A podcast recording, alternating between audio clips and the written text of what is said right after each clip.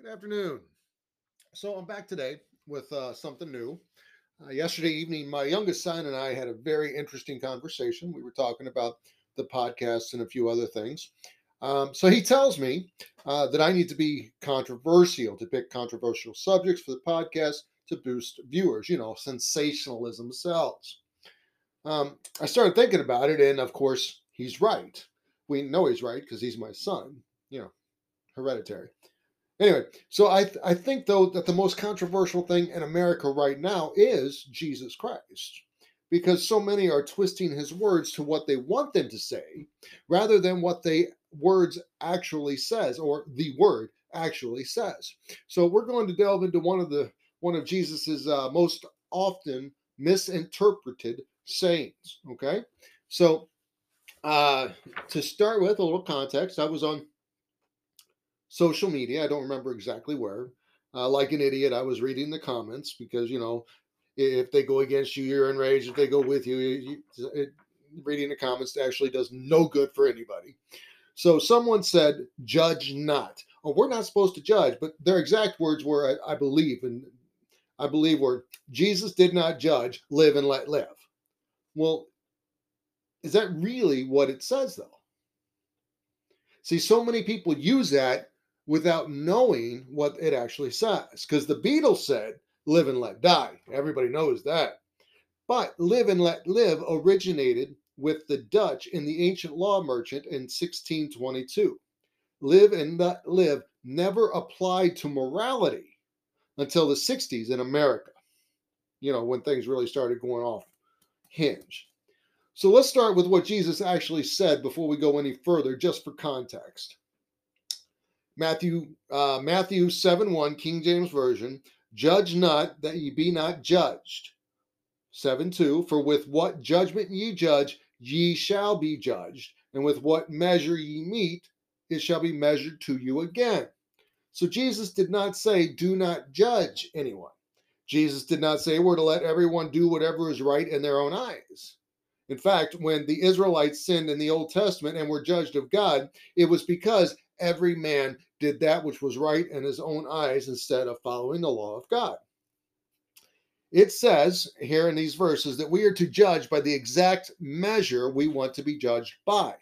If we are hypercritical, finding fault to the nth degree, then we will be judged the same way. The judgment we measure out, and remember, in these days, when they judged, the punishment was right there. So this wasn't like today where you got judgment, and then trial, and then jury, and then no, this was judge punishment, boom, done. If, if they found you guilty right then and there, you were hauled out of town and stoned. It's simple. They killed you with rocks. All right. So it, you got to remember that time too. So it says the judgment we measure out, the judgment and punishment we measure out shall be measured out to us at the same level. So Matthew 7 3, and while beholdest, and why beholdest thou the mote that is in thy brother's eye, but considerest not the beam that is on in thine own eye? A mote is a little bitty speck, but a beam is a big board. So why are you looking at the mote that's in your brother's eye, but you're not considering the big board in your own? Or how wilt thou say to thy brother, Let me pull out the mote out of thine eye, and behold, a beam is in thine own eyes? Thou hypocrite, first cast out the beam out of thine own eye, and then shalt thou see clearly to cast out the mote of thy brother's eye. All right. So, what it's saying here is Jesus is clarifying by saying, Judge not, lest ye be judged by the same measure. So, do not look at your brother and consider he's got this little, little bitty speck of whatever and say, Oh, look, let's clean that up while you yourself have got a whole skeleton full, a whole closet full of skeletons. That's what he's saying. He says, Look at your house and clean it first before you go into your brother's house with a white glove. Jesus wants us to not be hypocritical. He does not want us to be as the Pharisees in his day who made the law of God so onerous, so much a burden to the people that the people wanted nothing to do with God. The Pharisees made the people fear God doesn't want you being ruled by fear. He wants you being ruled by love. He wants you to come to Him out of love, not out of fear. And that's what it's saying here. God loves all men and women. He came to this earth, he died for all men and women. He cares so much for the whole world. It says so right in his Bible. For God so loved the world that he gave his only begotten Son, that whosoever believeth in him should not perish, but have everlasting life. He came and died that we might have life free from sin, from the penalty of sin, not free from sin, but from the penalty of sin. We're human, we're always going to sin right up until the day we die. So the first question, though, is if we are not to judge, why did Jesus have to die if nobody judges? Why did Jesus have to die? He had to die because God will judge. The pride of man in the Garden of Eden, the pride of man falling into temptation and eating of the fruit and thinking they know more than God by listening to the serpent. Uh, that's what got man kicked out of the garden. That's what brought sin into the world. And sin leads to death. So it says in Romans 5:12, Wherefore, as by one man sin entered into the world, and death by sin, so death passed upon all men, for that all have sinned all have sinned. All right. So Jesus had to come and die because sin has passed death uh, pronouncement upon all men. Therefore, there's one way out of the penalty of sin, and that is through Jesus Christ and his sacrifice on the cross. Death has passed upon all men due to sin, Therefore, the penalty of sin is death. Christ came and died that we might be free of the penalty of sin.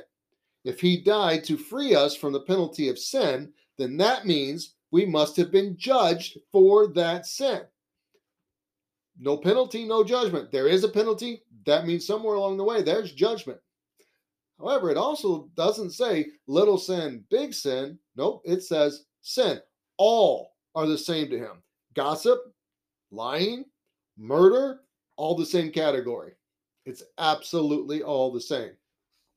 So if there is a penalty of sin and God is going to judge, where does that leave us in making the judge not part be true? It means that we have to judge then by the law of God. However, many point this out, we are under grace, so the law doesn't apply, right? Because we're in the age of grace. Therefore, the law doesn't apply. Well, it's correct to a point, but just as the law of man applies to everyone, whether they follow it or not, so too does the law of God. If you run a stop sign, get caught, you are guilty. Whether you want to be guilty or not, you're guilty. If you run a stop sign and nobody's around to catch you, you're still guilty. That's what it matters. The law that man made when you get caught running a stop sign, running a red light, the law of man will judge you. And it's the same thing with sin. The law of God will judge you. We shall be judged by his standard, not ours. We shall be judged by his purity, his holiness, versus what we actually are and do. So if we got to live up to his standard, we got a whole lot of work to, uh, in front of us, don't we? So let us look at the example that everybody wants to use and point out that Jesus didn't judge, because we're, we're actually going to look at this. Um, if you go to John chapter 8, verse 3, and the scribes and Pharisees brought unto him a woman taken in adultery, and when they had set her in the midst, they said unto him, Master, this woman was taken in adultery in the very act. All right. So the scribes and the Pharisees, who are the ones who've made re- the religion so onerous to the people, they're now trying to bring this to Jesus and have him pronounce judgment upon this woman. Now, so this woman is called caught in adultery. But the first thing that comes to mind is if she was caught in adultery, that means her or a man were married and they were having sex outside of the marriage. Where's the man? Hmm. Takes two to tango. They did not bring the man before Christ, just the woman. This smells of entrapment. They were not judging the two by the same measure. What they were actually trying to do is they were trying to catch Jesus and trip him up and, and, and get him guilty of pronouncing a judgment against Roman law. Um, but Jesus, of course, was not going to do that because he's smarter than them.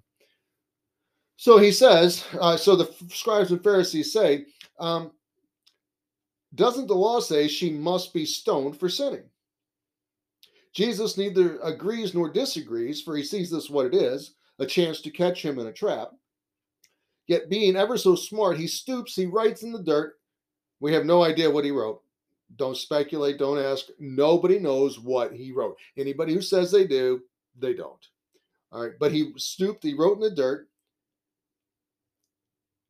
just for a minute or two. Then he stands up and he looks at him and says, Anybody here that is without sin, let them cast the first stone.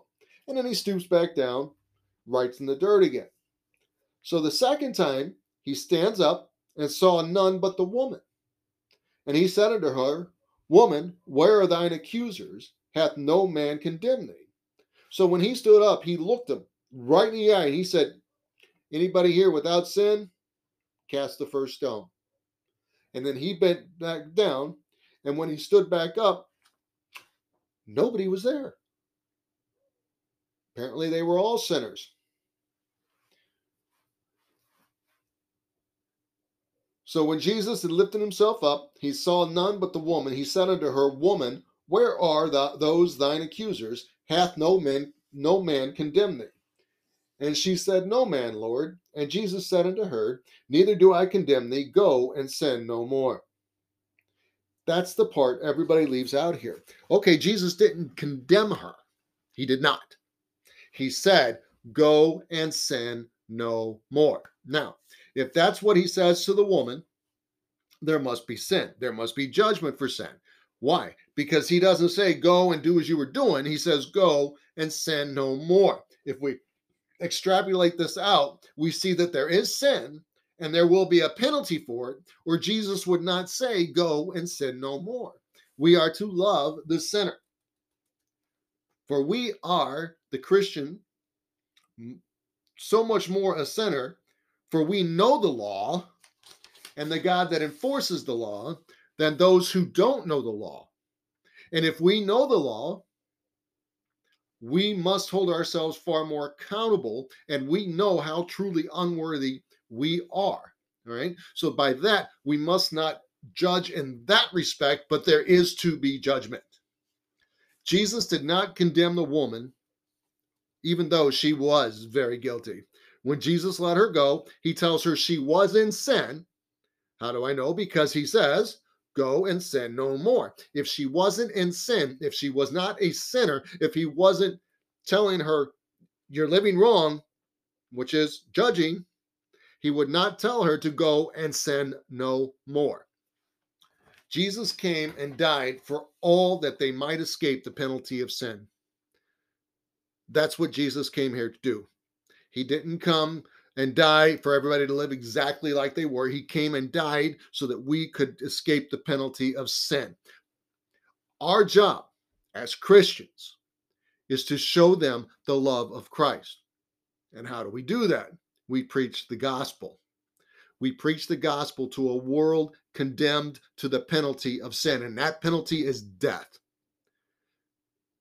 You cannot quote Jesus here and tell me not to judge if you do not believe the next part that says the penalty of sin is death.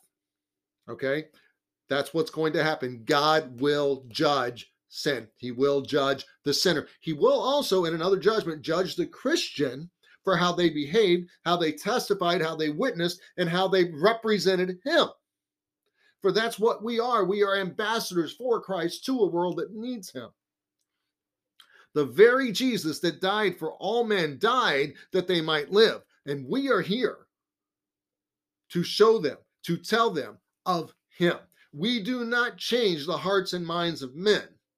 We show them the Jesus that changes the hearts and minds. God will judge one day, and the world needs to know that. For if we truly believe the Bible, then truly he will judge.